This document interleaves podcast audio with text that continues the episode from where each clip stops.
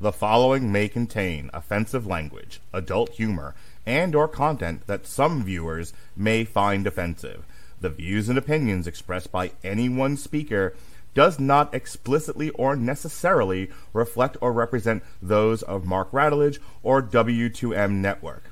Please listen with caution or don't listen at all.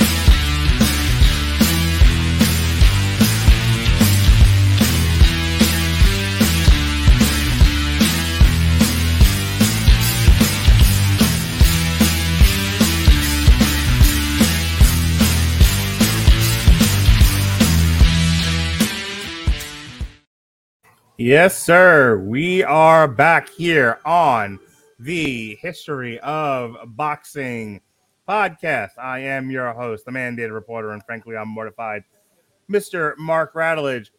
And joining me tonight, as he does on each and every one of these History of Boxing podcasts, is Corrales' missing mouthpiece, Mr. Pat Mullin. How do you do, sir? Good evening, everybody. This is a very special occasion. We're going to be talking about one of the greatest fights, if not the greatest fight in the modern era of boxing. I'm excited. We haven't done this in a little while. Of course, we last when you last saw us, we were talking about Riddick Bowe and Andrew Golota. We're going to deviate pretty heavily in direction in terms of why that fight was infamous and why this fight is famous and not as famous as it should be, to be quite honest. Now, ladies and gentlemen, we have a guest with us tonight, straight from the TV party tonight where we discuss Ted Lasso seasons one and two. It's the only, this fight is the only thing left on earth besides maybe his son that this man actually likes. It's this and Ric Flair. But ladies and gentlemen, the cuddly curmudgeon, the casual hero, Gavin Napier. How do you do, sir? Doing well. Uh, excited to talk about this. Uh, it's one of the few things that would get me to stay up past my bedtime to be on camera. And we are talking tonight about Diego Corrales versus Luis Luis uh, sorry Jose Luis Castillo. The their 2005 uh, May 7th fight, the 2005 fight of the year, was contested between the WBO lightweight champion and the WBC lightweight champion. And Gavin, let me go to you first. You know, I, I half kiddingly said it's like the only thing in the world that you actually like, but you have been championing this fight for a long time, almost as long as I've known you. I was talking to Pat. I said, I think you first brought it to my attention during when we were doing the championship rounds podcast way back in the day. And mm-hmm. you were like, you if there's one fight you ever watch, you gotta watch Corrales versus Castillo. Yep. Why do you what what is the big deal beyond the fact that it was the 2005 fight of the year, what makes it the 2005 fight of the year? Why do you love it so much?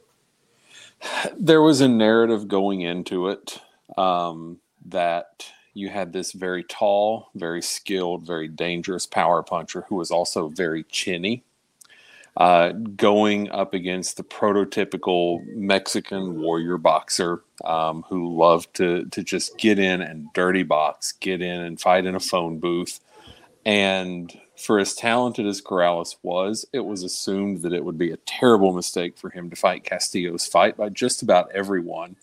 Um, because if Floyd Mayweather can drop you five times, Floyd's not known for his power punching. He's known for being a, a, a wonderful counter puncher. Um, but to be dropped five times by Floyd Mayweather doesn't really speak of a legendary chin. Um, and Corrales wanted to prove himself. Um, the fact that he followed through with his game plan and he took the fight to Castillo, where Castillo would have wanted the fight to be. Uh, I, I, it created a fantastic narrative. Um, but narratives and what actually happens in the ring are two incredibly different things a lot of times. Um, for all of the pomp and circumstance and weigh ins and trash talk, uh, what happens in the ring is, is usually very different. Um, this lived up to every bit of the hype and the expectation. It was an action fight from start to finish. And as I'm sure we'll talk about, has, for my money, the greatest finish in the history of the sport. Absolutely. Pat, why don't you weigh in here? Did you watch this contemporaneously? Did you watch it after the fact? Are you with Gavin that this fight is legendary in its own time? This was must see TV for me at the time. Um, my competitive amateur career was winding down, but at this point in time, and we talked about this a little bit offline earlier, the lightweight division was so rich with with talent and you have these two guys, while at the same time you had guys there like Joel Casamayor, Julio Diaz, uh, Stevie Johnston, uh, Acelino Freitas, just a ton of, of great fighters all hovering around each other, fighting each other at one time. And so every one of the times these guys fought each other, it, you had to be there to watch it.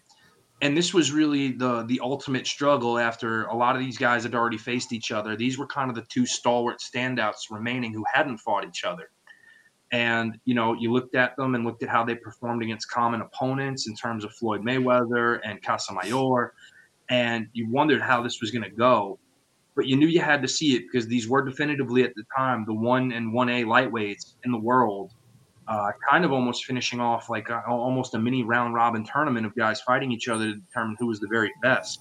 And this was May 7th, 2005. I was locked in. I was not going out that night. I was going to sit in front of my TV because it was just on Showtime. It wasn't even a pay per view, so this was an extra treat. Um, and I was locked in to make sure I saw this fight start. Well, before we get to Corrales versus Castillo, Corrales took on uh, Freitas on August 7, 2004. Corrales fought the former two time featherweight champion and current WBO lightweight champion, Acelino Freitas, who came into the bout unbeaten. Now, we need to talk about this fight because Pat, you were like, you got to do the homework. You got to watch this fight in order because it really sets up Diego uh, Corrales versus Castillo. Why don't we get into that a little bit, Gavin? What brought us to Freitas versus Corrales first, and what was the big deal here? Uh, this was Corrales testing himself, moving up in weight, and taking on someone who was at the top of the division. Um, Freitas had developed a reputation for just being a devastating power puncher, um, but he was more than just a power puncher. He had turned himself into a really good boxer. Um, he presented a problem for Corrales in the fact that he used lateral movement in the ring really, really well, which was something that Corrales had struggled with uh, throughout his career. Um, the fact that Corrales had a chin that had been exposed and Freitas' power made this a really risky move up because Corrales vacated a title to move up to this uh, for what he saw as about in the premier division in boxing that was within his reach. Obviously, Corrales was never going to be a heavyweight uh, or a middleweight anytime soon. Mm. Um, so this was really his best opportunity to make a name for himself, not just within the boxing world, but to really break into mainstream notoriety. Um, Showtime's presentation was second to none. Um, HBO always had the reputation, but I loved Showtime's uh, presentation. I love their commentary team. I found them much more palatable than Lampley and Merchant and the gang. Um, but Freitas, he didn't really have anything to prove. He was widely recognized as mm-hmm. the kingpin of the division at the time, and rightfully so. Um, the fact that he was able to land such big punches from such a small frame definitely posed a threat to Corrales. And much like the Castillo fight, it was a clash of styles that rightfully got top billing on a Showtime card that was a lot of fun to watch. I find it interesting, Pat, that one of the consistent narratives just in this little conversation that we've had, this 10 minutes of conversation, is Corrales looking to test his chin. Um, I'm guessing now I haven't watched him versus Mayweather, but it sounds like what you were saying before is that he got dropped a handful of times by Mayweather, and maybe the word was out five times, five time, five time. The word was out that maybe this guy wasn't going to be able to stand with a power hitter and that maybe his team was trying to market him as somebody who could stand and bang with a guy that was going to wallop him in the chin. Well, and he'd also been dropped three times in two fights with Joel Casamayor. So you're talking in his highest profile fights to this point, he's touched the canvas eight times. And, mm-hmm. you know, to his credit, he rose from all of them. He was never beaten so badly that he was completely out. But it says a lot when you're getting touched by the best guys you fought and they're putting you down every time. And again, neither Casamayor nor Mayweather, as Gavin pointed out, had reputations as true power hitters the way Freitas did. Freitas won his first, I believe it was 26 fights, all consecutively by knockout, um, and then moved up in weight and was still knocking guys out. But as he also pointed out, he turned himself into a much better, you know, boxer as a whole by this point in time. So while he did pack that definite power and definitely hit substantially harder on a one punch percentage than Mayweather or Casamayor did, he was supplementing that with boxing ability, and it was seen as a real big test for Corrales. But his team knew that Freitas wasn't going to provide the same defensive uh, problems to him that a Casamayor would through his crafty Cuban boxing and, and honestly dirty fighting, or a Mayweather in terms of just being a true purist in how he fought. So there was more of a chance for Diego to be able to land the big shot in this fight should the opportunity present itself.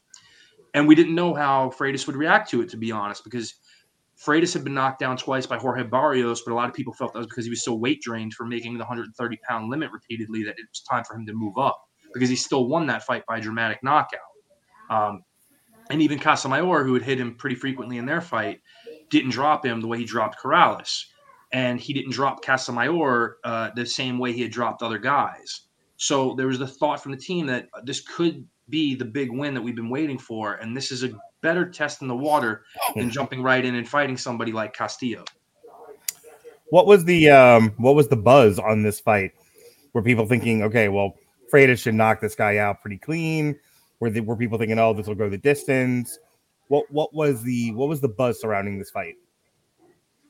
It's there was funny. a slight lean towards Corrales yeah. um, among the boxing insiders, and I think a lot of that probably had to do with the fact that Freitas was coming off of a relatively long layoff, um, and people weren't really sure how his cardio would hold up more than anything. I don't think anybody questioned uh, Popo's punching ability or his boxing ability. It was more an issue of cardio and how he would be able to manage against a taller, lankier fighter that could cut the ring off and, and even though it was something Corrales had struggled with, there was still certainly the possibility that he would be able to stop that lateral movement. Hmm. um, and Corrales really was a rising star in the world of boxing at the time. Um, it's kind of hard not to fall in love with a guy that's that tall, that lanky, but is still able to get down to the lightweight uh, weight class because it, it just gives him a, just a huge physical advantage over so many of the other fighters. And we would see the same thing a little bit later on in the welterweight division with Paul Williams. Um, just a freakishly long fighter that could actually box. He wasn't just a gimmick. And those guys are always going to present challenges for people in those lower weight classes that can't match up on size. So there, there was a lot of buzz for the fight, but there was a slight lean towards Corrales. Well, and, and the, the pundits at the time were all thinking if the fight was taking place, if it turned into a slugfest, it was going to favor Freitas because they right. thought Freitas had the bigger gun and the superior beard. And they thought Corrales' best option was actually to try to use his length from a boxing standpoint and stay on the outside and try to pick off Freitas. and what we see is very different than what that was expected. Well, the fight took place. Now, I just uh, real quick history here. Um, up until the Floyd Mayweather fight, uh, Diego Corrales was undefeated, 33 and 0 when he fought Floyd Mayweather and was TKO'd in the 10th round, January 20th, 2001. He put together uh, four victories, a TKO um, over Michael Davis. He beat uh, Roque uh, Cassiani, TKO over Felix and Kitts, and then a KO in the third round over Damian Fuller when he went for the IBA super featherweight title against Joel Casamayor at which point he was TKO'd in the sixth round.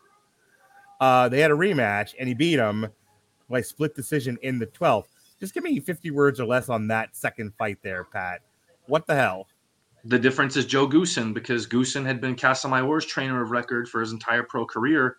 And in between the first and second fights, uh, Joe Goossen switched camps and started training Corrales. So now you have a guy who has all the inside information on Joel and what he likes to do and how he likes to fight. Now giving all this information to the guy standing across the ring from him. And it made life very difficult for Joel, who kind of got whitewashed on the cards for the first five or six rounds because Goossen didn't let him get comfortable and be able to do what he wanted to do. And by the time Casamayor got himself into the fight late, which included knocking Corrales down, it was too late because Corrales had built up such a points lead and was able to win enough of the late rounds that the fight shouldn't have been a split decision. I still think he won the fight pretty clearly, but it was one of those things where you talk about if there's a one significant difference, it's Joe Goossen coming over and not just giving him the inside scoop on Casamayor, but really finding what made Diego tick inside and fight at his best. Yeah, I was going to say Goossen, I think, is really overlooked as a trainer and a corner man. Uh, he, will never get the attention that Manny Steward did or, uh, or, or Buddy McGirt did, but man, Goossen was so good in the corner and he was so good at getting his guys prepped for a fight. Yeah. And that brings us to the fight at hand, or at least the first one. Foxwoods Resorts Casino in uh, Connecticut for the WBO lightweight title, Acelino Freitas versus Diego Corrales. And let's talk about this fight, man. Freitas really walloped Corrales. Corrales stood in front of him, and Freitas beat on him like a rented mule. And Corrales kept coming. And then in the 10th round, was it the 10th round? He finally uh, knocked Freitas down two and three times, and Freitas kept spitting out the mouthpiece and was having points deducted. And finally, Freitas said, No mas. No mas yeah. back. No mas. No mas. He you know, Freitas was boxing so well early, and people mm-hmm. sometimes forget about that. He was really moving often, not giving Diego a, a sitting dark target, popping him with shots that he didn't see coming, and shaking mm-hmm. him up a little bit early. But just that continued applied pressure from Diego started to wear down because Freitas had moved and done that stuff before, but never had to do it as much as he had to do it against Corrales and in part that's because Diego, when he did touch him in those early rounds, made sure he touched him with everything he had, so that Freitas mm-hmm. knew, oh, this guy can crack. I shouldn't be here. So that forward pressure, that high activity level from Freitas, eventually led to him slowing down by mm-hmm. design. In the eighth, he catches up with him and he drops Freitas the first time, catches up with him again in the ninth, drops him again, and finally again in the tenth. And as you pointed out, Freitas constantly spitting out his mouthpiece to buy time to get himself his head back together was deducted points for it. But on that last knockdown in the tenth, Freitas realized this isn't going my way anymore, and I don't have anything left. I'm calling it. Gavin, I made a joke in our chat that uh, Corrales is like the Deontay Wilder of the lightweight division, but talented. The man loses every single round until he finally wins the fight. It, it is impressive, and I think he, I think he definitely went very far in putting a lot of doubt that the pundits had aside and saying that he can stand with a power puncher and bring his all and push the power puncher back. I mean, it's it's one of those deals, and I want to get your opinion on this, where Corrales is sort of developing this reputation of a guy who, like, you know, like old shoe leather. He'll just stand there and let you let mm-hmm. the old Clubber Lang Rocky thing. He's gonna stand there and let you hit him until you can finally get tired and you fall down. Yeah. Now, rewatching the fight, um, mm-hmm. doing the homework, I had Freitas up 5 2 after seven. And you could really make an argument for 6 1 or even a shutout, depending on which angle you were looking at. Uh, when Corrales touched Freitas, like Pat mentioned, he got Freitas' attention. Uh, but overwhelmingly, Popo was throwing the better combinations. He, he was landing with more regularity. He was landing the flashier punches. And so Corrales just stood in there very patiently. He took his opportunities when he had them. Uh, he didn't let the the consistent like pressing down of the head by Freitas get to him. He let his corner worry about that. He let his corner take it up with the referee. And then finally, when there were vulnerabilities available for Freitas, yes, we see the power of Corrales on display, but that's very much the mental aspect of boxing. How much are you willing to take to get your shot in? And I think Corrales knew that Freitas would eventually get tired. You can't run forever. Um, mm-hmm. Everybody slows down eventually, except Floyd Mayweather. And once Freitas started to slow down, he was there to be hit. And at that weight class, at that point in Corrales' career, if you were there to be hit and he hit you, he was going to finish the fight. He certainly did, Ollie. Which brings us to the fight at hand. It's a little less than a year later, May 7th, 2005, at the Mandalay uh, Bay Event Center in uh, Las Vegas, Nevada, for the WBC and WBO and Ring lightweight titles. The match at hand Diego Corrales versus Luis Jose Luis Castillo. What happened that it took a little less than a year, Pat, to get this fight in the ring? Uh, what what was stopping Corrales from taking a fight in between? What was offered? How did we get to this fight a year later? Well, the thing was, Corrales had already fought the other guy in the room in this point at lightweight, who is Joel Casamayor, twice. Mm-hmm. And they didn't want to immediately get into a third fight with Casamayor just based on the style difficulties that he had presented to Diego. Because if they did fight and Casamayor was able to beat Diego, then the fight with Castillo goes away. And then instead, what we get is a rematch with Casamayor and Castillo, which was a very controversial fight that a lot of people felt maybe Casamayor edged Castillo on, but didn't get the decision. Um, and so Castillo had been established for a while as the premier lightweight once Floyd Mayweather was gone from the division. And he was ultimately the guy you did want to fight at this point to make your claim as the best. So rather than, you know, take a fight with Casamayor for a third go round, they instead opted to wait out the winner of Casamayor Corral, uh, Casamayor Castillo, which ultimately ended up being Castillo. And now we've got a fight between two guys who've essentially beaten everybody else that they fought, including a couple of common opponents and the one guy who's beaten both of them is their common opponent Floyd Mayweather. So now they have all these storylines weaved into here, and they judged them based on the fact that each guy's fought Casamayor, Casamayor and how did they perform. They fought Mayweather and how did they perform, and they looked at those things and decided, based on that, based on the fact that Diego, despite his length, like Gavin talked about, loves the inside fight. Castillo fought very much in the vein of his idol Julio Cesar Chavez, where he's going to stand in, take one to give one, and look to work your body over and break you down over the course of the fight. All the things were aligned to make the a super fight happen. Well, Pat, uh, sorry, well, Gavin, here we are. We're finally ready to talk about the fight itself. Diego Corrales versus Jose Luis Castillo. As I watched this, and I was thinking about, you know, you selling me on the fight, I was thinking about Hagler Hearns. And, you know, Hagler Hearns is perpetual was it three or four rounds of just perpetual motion. They don't stop punching each other except for when the round breaks. And when you were like, when you were selling me on this fight, that was how you sold to me. It was like this never stops. It is, it is ten rounds of just pure action. They never stop hitting each other. But I thought it was a stylistically, it was a little bit different than Hagler Hearns in that mm-hmm. respect. Mm-hmm. Um, because Hagler Hearns, they were not resting their head on each other. They were just standing in front of each other, and it was a lot of like straight punches and hooks, and they were, you know, it was, Roadhouse. They were punching each other around that ring. and here, I was watching this, and look, I, I, I, no doubt this is a great fight. It earns every bit of that 2005 fight of the year.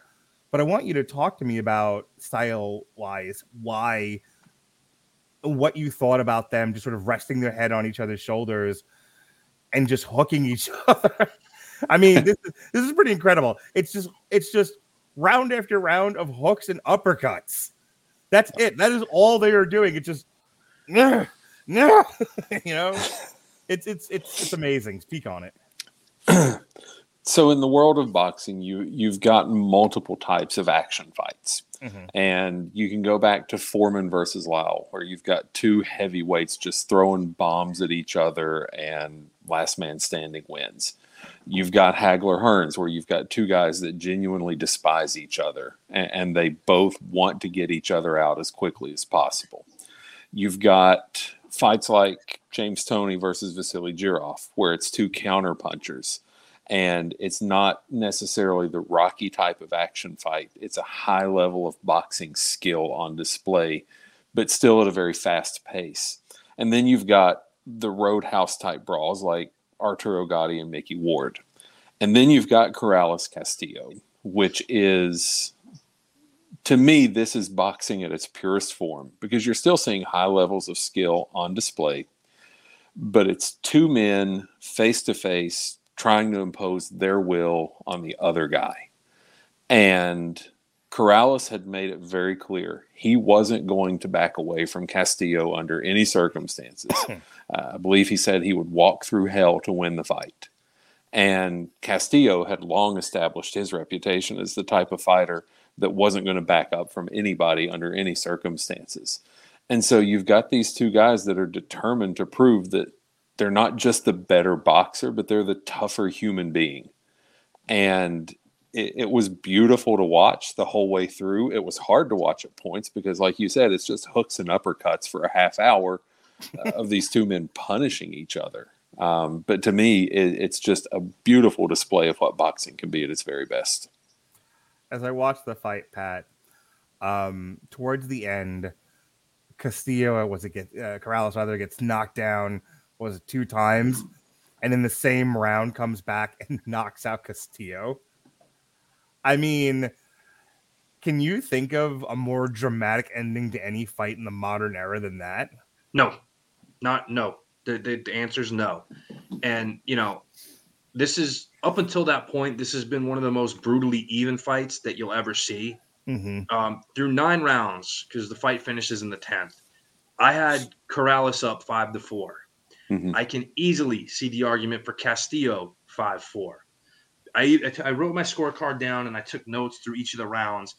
And it's, you know, the amount of times I wrote both men stunned. Corrales hurt early, Castillo hurt late. You know, all these yep. things. Um, Castillo controls mid range and then Corrales bowls in. And it, it's just, it's the stuff I had to write down with these notes. But yeah, it wound up being 5 4, so brutally even throughout, so evenly matched and contested where each guy's doing their best work while the other guy's doing their best work. And then finally, one of them cracks and it's Corrales and he goes down. And he doesn't appear too hurt, but he goes down. Hmm. And even if he doesn't appear hurt, he gets up after spitting out the mouthpiece. Referee warns him, don't do it again. Learning a lesson from his friend Acelino Freitas in his last fight and pulling the same trick out. Very astute, Diego. And even if he didn't think he was hurt, he gets knocked down again. And at that point, you're like, well, the tide's totally turned. Like this is now Castillo's fight. It's it's gonna. Yeah. This is how it's gonna go. And sure enough, Corrales spits out the mouthpiece again, and a referee, I believe it was Tony Weeks, correctly deducts a point at that point from Corrales because he understands he's deliberately trying to delay the fight to get his bearings back and slow Castillo down. But sure enough, despite the point deduction, it works because Castillo barges in and eats counter punches that Corrales sat down and put everything into. And even if he wasn't put down, you saw Castillo's eyes roll into the back of his head while he leaned back against the ropes with his arms up, defenseless, not moving. And at that point, Tony Weeks had no choice but to stop the fight yep. because we could have seen the tragedy played out when you have a guy's eyes rolling into the back of his head, still right, taking yeah, punches. He, he, he was because he's too feet. damn stubborn to go down. Right. it's one of those where if there's no ropes, he'd have been down. Yeah. Like oh, yeah. The and the, honestly, the point deduction leads to the single greatest line from any corner man ever. Relay it to us, when, Joe. When when Joe says, "You better get him out of there now," and Corrales says, "Oh, well, why didn't you tell me that seven rounds ago? we could we could we we could have skipped all of this. I wouldn't have an eye swollen shut and wouldn't be on spaghetti legs. If, if you would have told me to get him out of here now seven rounds ago, we could have gone home early. How much um, do you how much do you think the swollen eye played into the fight, Gavin? I mean, certainly never have been a competitive boxer. I can imagine that it makes things difficult. Um, Obviously, but it, I mean, for Corrales specifically, in theory, judges aren't supposed to score damage. They're, they're mm-hmm. supposed to score the actual punches, the skill, the give and take. It's impossible not to score damage because it's evidence of what the other person has done to you. So it immediately puts Corrales at a competitive disadvantage on the scorecards. Right. Um, it's going to make it more difficult for him to see punches coming, more difficult for him to counter punches. Now, this is all under normal circumstances. If his eye looked like that against Freitas, mm-hmm. it maybe changes the entire complexion of the later rounds of the fight. And the swelling on his eye was worse than the cut on Castillo's eye. Yeah. yeah. Um, but when when you've got two guys that are just putting their head on each other's shoulders, I guess you kind of know where the punches are coming from. Um, so I'm sure it was uncomfortable. I'm sure he probably didn't enjoy having the enswell crammed into his orbital socket between rounds. Um, but given how the fight was contested, I don't know that it changed what he was doing physically all that much. Um, under normal circumstances, that's a nightmare to deal with. Anything else we want to discuss about this fight before we move on to the aftermath? this is this is a fight that happened in the wake of not just the best era of lightweight boxing that we'd seen in a long time, but you have to mm-hmm. remember, like in the years preceding this, you had fights of the year from Arturo Gatti and Micky Ward multiple times, Micky Ward and Emmanuel Augustus, Vasily Jirov and James Toney. There were a lot of high profile fights that were exciting, and people were thinking this is the greatest fight I've ever seen up to this point. And for this fight to be what it was and eclipse those fights, and it, and it really does because again, like Ward and Gatti go toe to toe, just hammering it out. Castillo and Corrales went toe to toe, but there were differences. It wasn't just stand there. I'm going to take your best shot, you take mine. It was a lot of you're taking my best shot because while my head's leaning on your chest, I feel where you're going, and I'm going to manipulate your guard with this hand, and I'm going to punch with this hand while you're doing that or I'm going to touch you repeatedly to the head until you give me a rib cage and I'm going to rip a left hook downstairs. Or we're getting complacent. You think I'm just leaning on you, Diego, just to do this, and you're going to lean your chin out, and I'm going to throw three right uppercuts that all land. Or finally, when they get separated, Diego realizes, hey, my arms are longer. I'm going to jab you and crack you with the right hand over the top. There was never a, a, pro, a point in time where each guy saw an opening and didn't take it, or mm. create an opening and it didn't work it, it's really masterful infighting for so much of this fight that I think it doesn't often get the credit because of the action involved. That it's assumed that there wasn't a high skill level; it was just two guys going toe to toe. When in fact it was high skill, high drama, high guts, high glory. So Diego Corrales wins the fight after uh, that dramatic two knockdowns, and then finally wins the fight himself. Um, now, let me let me interject here real quickly you know, boxing is full of iconic moments, and certainly none more iconic than Ali standing over Liston and screaming defiantly. Mm-hmm. Um, obviously, I didn't watch that fight live. Um, get up, you, get up! They're not going to believe it. Get up. wasn't wasn't quite around for that one yet. Mm. Um, but through the years, there are certain things in boxing that are etched in my memory. Um, when I thought Manny Pacquiao was dead in the ring, um, you know that that is still very vivid. Um, certainly not the same quality of fight, but uh, because of my fandom of both fighters, watching Evander Holyfield crumble to the mat against James Toney um, mm-hmm. sticks out in my mind. Um, the the sound of George Foreman landing on Michael Moorer that sound is very vivid in my memory.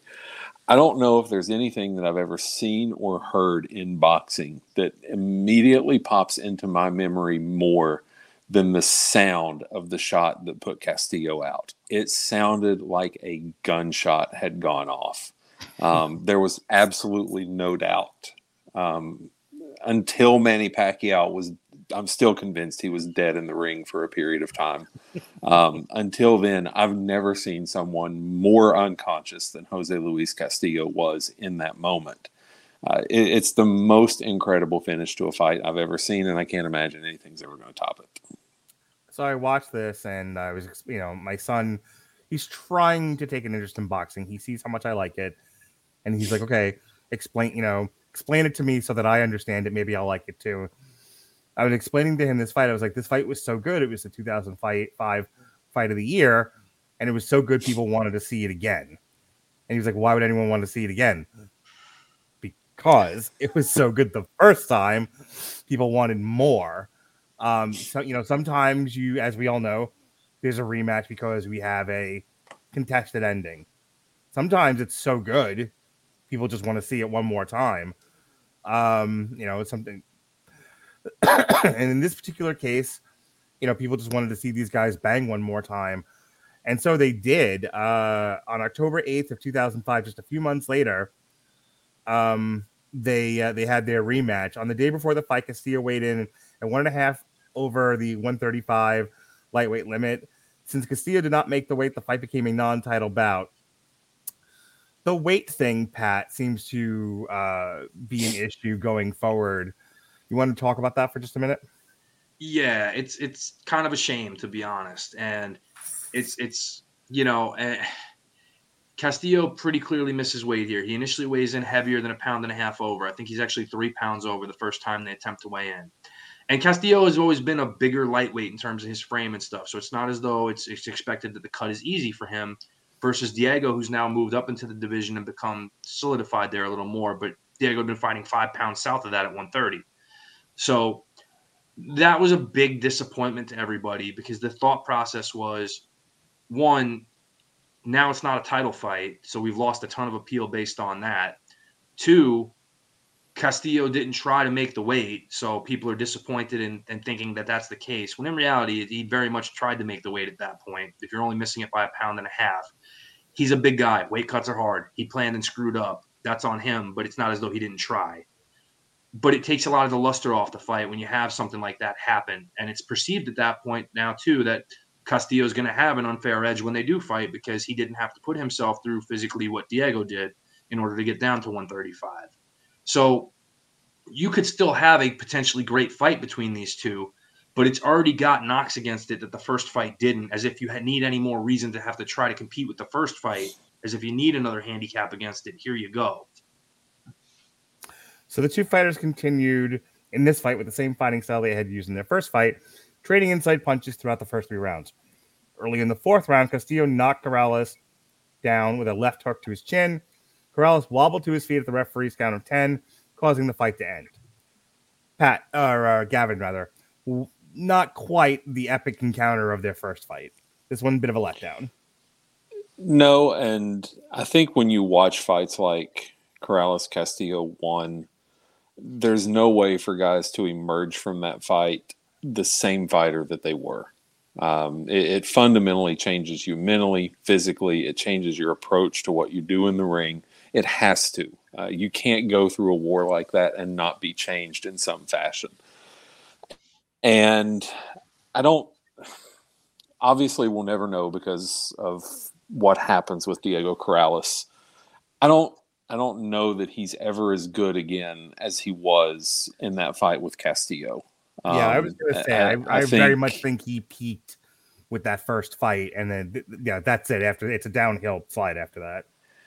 And I'm I'm loath to say that any boxer at that level ever gets lucky, but I think if they fight that fight a hundred times, Castillo probably wins that style of fight 80, 85 times. Um, the fact that he got away with spitting the mouthpiece out multiple times and then landed just an ungodly shot on the ropes, I don't think that's a recipe that he could plan on for continued success. Um, I think Castillo probably was a better, more complete fighter than Diego at that point. And I say that as somebody who was a fan of Diego. Um, I, I, loved watching Diego fight. I loved his heart. I loved his attitude and approach in the ring. Um, but I, I, don't think that he was ever going to be as good again as he was in that fight. And I don't think I don't think that we would have seen his star continue to rise the way a lot of people thought that he would. Because um, eventually Corrales, he was mm-hmm. going to age as well. His metabolism was going to slow down. He was going to have to move up. And being chinny as he was, you know, moving up into welterweight and probably eventually junior middle and middleweight, depending on how long he continued to fight, he was just going to be asked to take bigger and bigger shots. Um, and it wasn't going to go well for him. So I think the second fight is probably indicative of what the rest of, of Corrales' career would have looked like, unfortunately.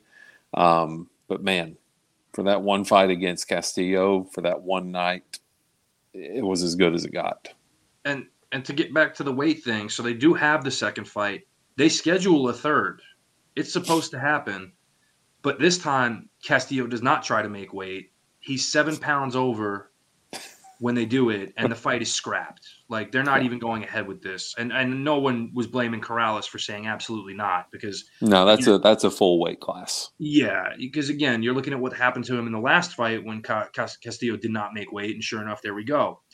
And that basically ruined Castillo's reputation for the rest of his career. He gets one more high profile fight while he's on the downside against the surging Ricky Hatton, and he loses that getting stopped on a body shot. Um, but on the flip side, not learning anything from Castillo, in Diego's next high profile fight, he's going to have his rubber match with Joel Casamayor for the lightweight championship. Diego misses weight. and then he loses the fight on top of it. By split decision. And then yeah, he kind of have been split. He was pretty clearly outboxed. And then he kind of goes and, out and, with. I mean, I know he's not the topic of discussion here, but any other era of the lightweights, Joel Casamayor goes down as an all timer. He was a fantastic fighter. Um, he was, he was, he, he was just in the wrong place at the wrong time with the guys that were in the division. And I'll say this: I do think he beat Castillo when they fought. Reminds me of the Four recently. Kings. Like I, any other era, what was it? Uh, Tommy Hearns or Marvin Hagler runs that division. He's just in yeah. there with Roberto Duran, fucking Sugar Ray at the time. Yeah, but but um, again, that's so talent loaded at this time, like we talked mm-hmm. about. It's just unbelievable that you had all these guys hovering around each other at one time. Right. So I want to just kind of finish up here. So uh, Diego Corrales kind of goes out with a ho hum. April seventh, two 2007, he fight he loses a unanimous decision to Joshua Clottey. At this point, um, fighting at welterweight. And um, it's a very tragic ending here. First, Corrales served 14 months in the Deuel Vocational Institution, a correctional facility in San Joaquin County, California, after being convicted of domestic battery on his then pregnant girlfriend. And then on May 7, 2007, he died two years after the first fight with Castillo. He's killed in a three vehicle accident near his Las Vegas home. Uh, Corrales' blood alcohol content was 0.25 at the time of the crash, approximately three times the legal limit for Nevada. It's a kind of a tragic ending um, for Corrales. You know, to go from the 2005 fight of the year to that in the span of two years. You know, sometimes God gives you a moment and then it's like, okay, and now you're going to pay for it until you die. It's it's really weird. It's it's one of those things where, and it's more in a sport like boxing than it is in a sport like baseball or football because again, the onus is completely you. You know, winning a World Series is amazing. It's not the same feeling as winning a world championship in a fight because you didn't do that with eight other guys on the field in the lineup with you or you know 11 men in the huddle or you know you did that on your own merit and when you do it in such a way like he did against Jose Luis Castillo in their first fight the highs don't get any higher than that. And when you follow that with the lowest of lows between losing the rematch to him blown up, and then on top of that, you do the same thing he did and you miss weight defending your title against your rival and you lose the fight, the highs are high, but man, the the valleys are low. And right. psychologically, you don't know what that can do to somebody. And I'm not advocating drunk driving. I don't I would never advocate such a thing. But we're not in that guy's head and we don't know what's going on. We can only guess and assume. And I, I, you know, it can't be an easy trajectory to go from where he was at riding high after that first fight with Jose Luis Castillo, which people were calling at the time they saw it potentially the greatest fight they'd ever seen, to missing, losing your title on the scale, and on top of that, getting beat by a guy you hate in Casamayor, trying to resurrect your career by moving up so you don't have this weight struggle, and you still lose to a tough guy, but not a world beater in Joshua Clottey. And just knowing that this time you had at the top is now gone. It's yeah. not going to come back. And in your heart of hearts as a fighter, you know that. You know that it's not coming back.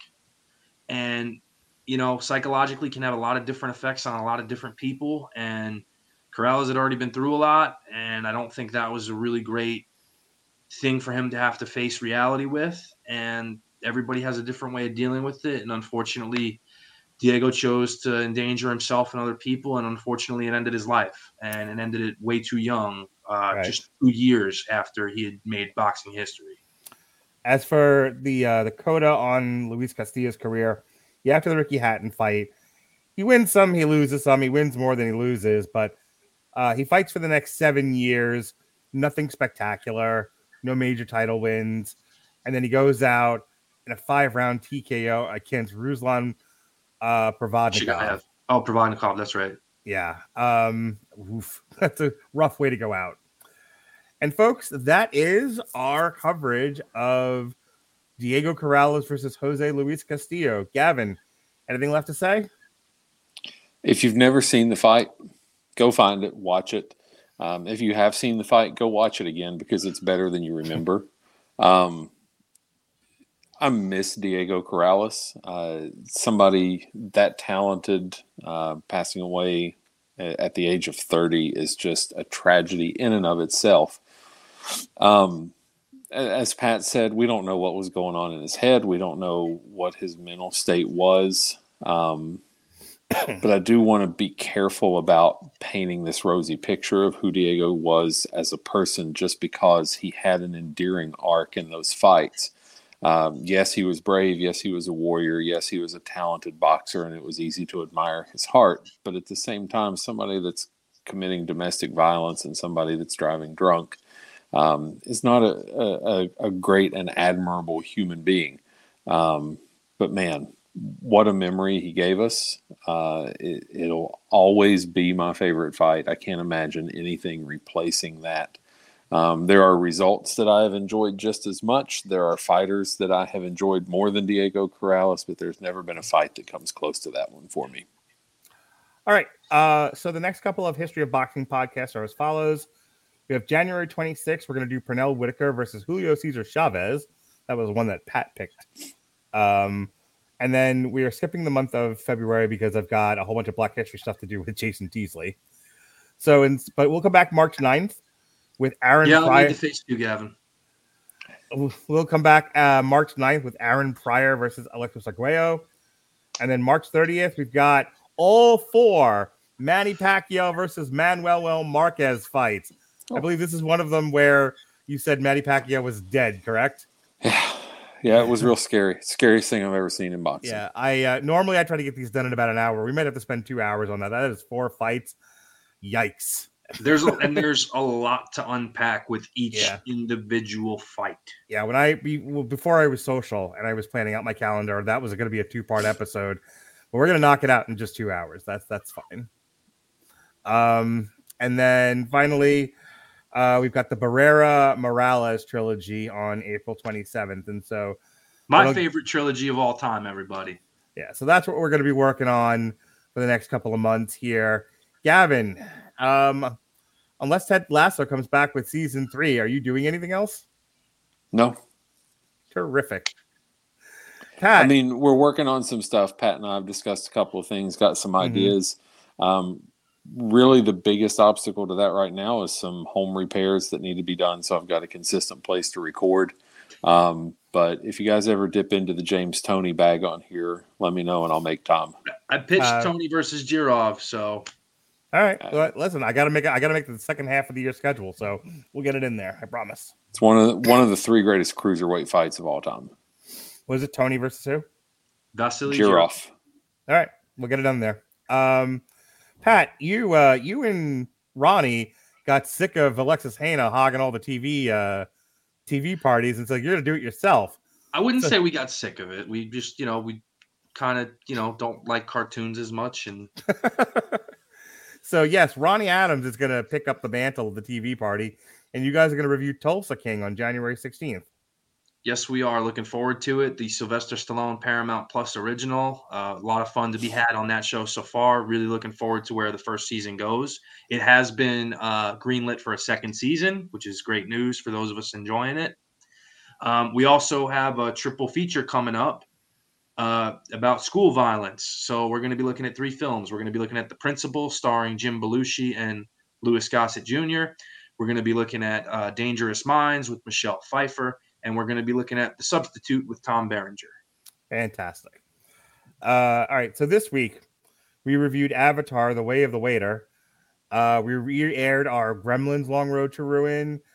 Um, this weekend, we the very last Long Road to Ruin of the Blog Talk Radio era, I believe this was the Three Flavors Cornetto trilogy, just in time for Christmas Eve. And then Christmas Day, we are re airing our Metal Hammer of Doom. We wish you a metal Christmas. And then, hey, Gavin, do you remember the time you made me watch There Will Be Blood? Yes. well, we reviewed it, and I'm going to re air that podcast on December 26th. And then in the evening time, we will be reviewing uh, Babylon, which comes out uh, tomorrow as this is recording. There's a Stan Lee tribute coming up for his birthday on Source Material on the 28th. And then uh, concluding the month of December for live recordings, myself and Jesse will be concluding, as a matter of fact, our look at The Wire, season five, the big media season, the serial killer season, Pat. Yes, sir. McNulty, oh, around the bend. We, ju- we just had uh, two stars of the wire in the store this past week. So, oh, did you? Who, who came in? Uh, not Omar. Perfect. Um, so yes, myself and uh, myself and Jesse Starcher will be continuing our journey from the corner to the deuce with the Wire season five, and then, hey Gavin, do you remember when I made you record an entire podcast by yourself prosecuting the Man of Steel? Boy, do I. well, I took that podcast and I slapped it together with the one that Robert and I did defending Man of Steel, and I relabeled it on trial, and that will be airing on New Year's Eve. How about that? Revisionist history, everyone. All right, folks, this has been great. I'm glad we got Gavin here for his uh, occasional recording. Looking forward to doing Ted Lasso season three whenever that happens. I don't do a lot of TV parties anymore because I'm social, but I will always make time to do Ted Lasso with Gavin. How do you feel about that, Gavin? I I think it's good decision, not because it's me, but because it's Ted Lasso. Indeed.